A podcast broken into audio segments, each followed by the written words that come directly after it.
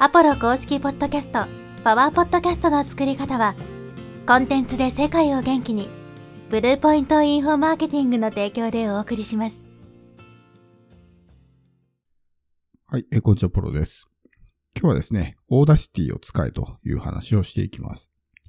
ポッドキャストを配信するときにですね、まあ、どういった形で音声を収録してますかというところですけど、例えばアンカーですね。まあ、旧アンカーですけど、現在 Spotify for Podcaster っていうね、まあ、ホストがありますけど、おそらくほとんどの人はですね、それを使ってると思うんですね。僕もメインチャンネルに関しては、まあ、旧アンカーをね、未だに使ってるわけですけど、収録は別でやってるんですね。まあ、 Audacity っていう、まあ、無料のね、音声編集ツールがあって、これはまあ、収録もできるし、編集もできるし、みたいなツールなんですけど、Mac だとね、 GarageBand とかそういうので収録してる人もいるんじゃないかなと思うんですけど、 Audacity はね、Windows も Mac も両方使える、こう、ユニバーサルなツールなんで、どちらかというとそっちの方がいいんじゃないかなと。まあ、将来的なことを考えるとね、まあ、潰しが効く方がいいですし。で、この Audacity を使った方がいい理由っていうのはね、いっぱいあるので、それをまずね、お伝えしていきます。まあ、一つ目はですね、その音声ファイルがちゃんと保存できるということですね。例えばアンカーとかで収録したものって音声ファイルって残らないと思うんですよ。まあ、スマホとかでね、こう収録する場合。もちろん一旦アップロードしてそれをダウンロードしてみたいなことはできなくはないと思うんですけど、で Audacity の場合っていうのは、こう音声ファイルとしてね、出力して、まあ、音声ファイルをね、まあ、例えばパソコンにダウンロードしてみたいな。で、僕の場合だと Dropbox っていうね、クラウドがあるんで、そこにどんどんこうね、まあ、エピソードを保存していってる。まあ、クラウドなんでね、別のパソコンからでもアクセスできるみたいな感じになってるんですけど、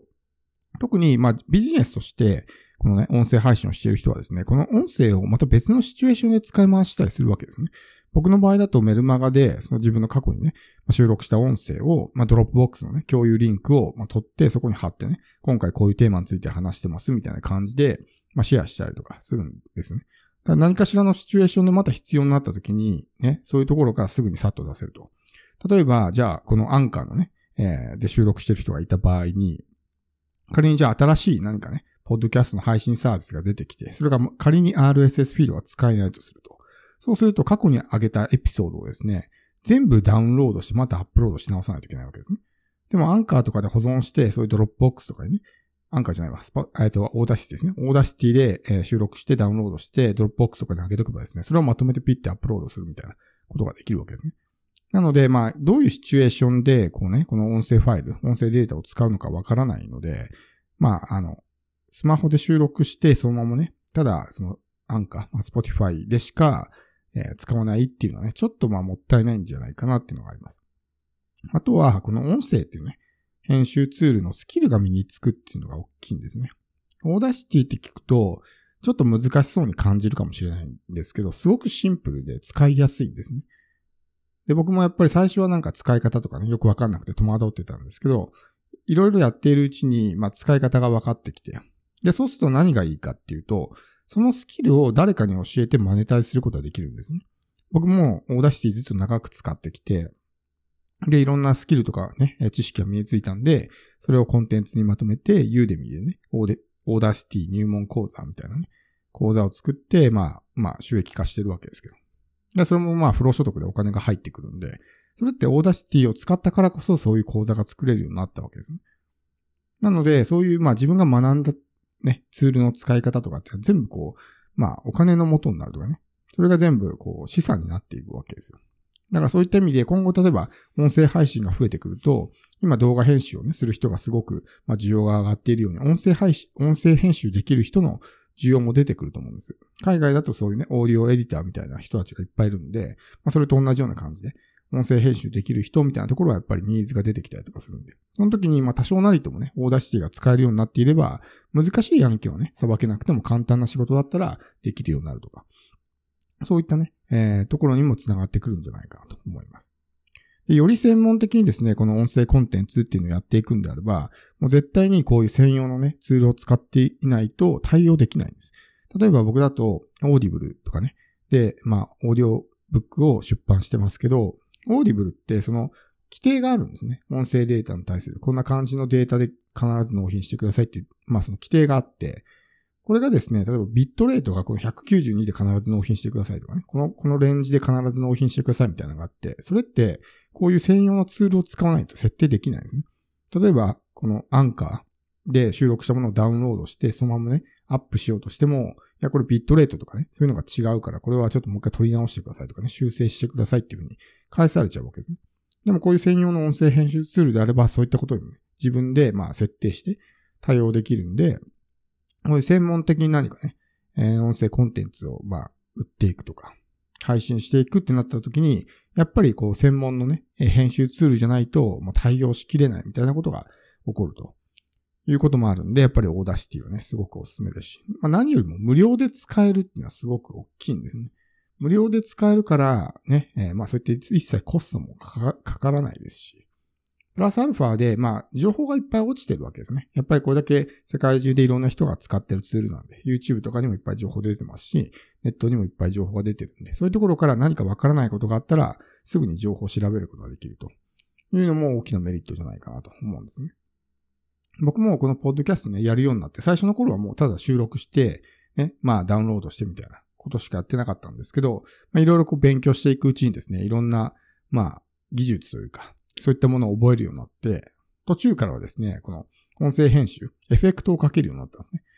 だから僕のメインチャンネルのね、音声聞いてもらうと、初期の頃と途中から、まあ、今年に入ってぐらいからですけど、の音声ってなんか違うんですね。それはマイクが変わったっていうのもあるんですけど、プラスアルファでこの音声にエフェクトをかけてるわけですよ。よりこのポッドキャストの音質が良くなるようなエフェクトをかけてるんですね。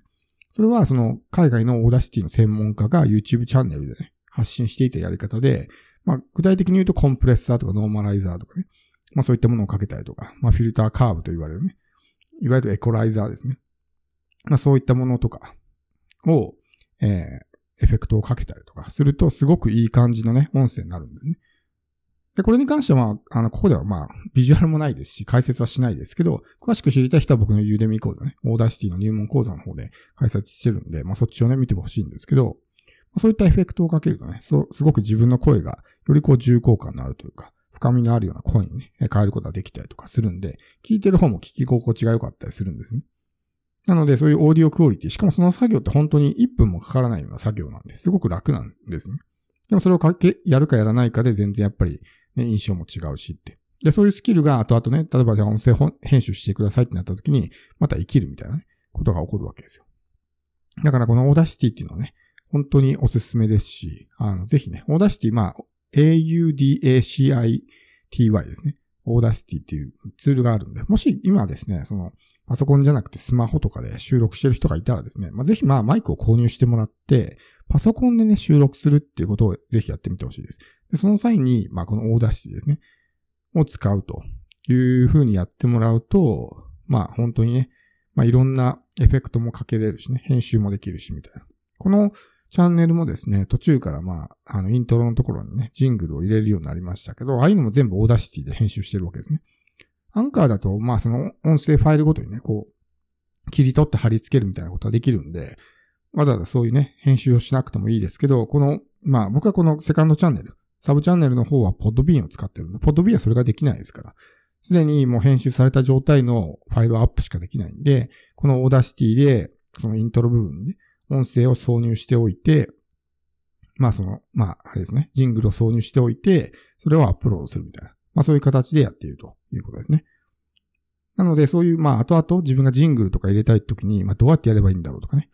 まあ Spotify、まあアンカーに関してはね、それはまあ簡単にできますけど、まあゆくゆくね、そういう自分でもっと細かく設定したいっていうときに、もうそこはね、対応できないとかっていうふうになってしまうと、まあね、それはそれで大変だと思うんで。であれば今のうちからそういうスキルを磨いておいて、 Audacity を使えるようにしておくっていうのはね、一個おすすめかなと思います。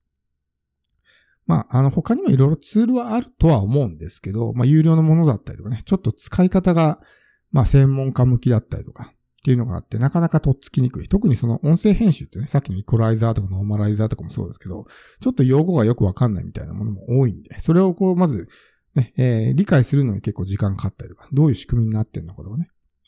っていうのがよくわかんなかったりとかあるんで、最初はやっぱりとっつきやすい入門者向きのね、まあ、この Audacity みたいなツールがいいんじゃないかなと。僕も非常に重宝していて、まあ、毎日のようにね、この Audacity 使ってるわけですけど、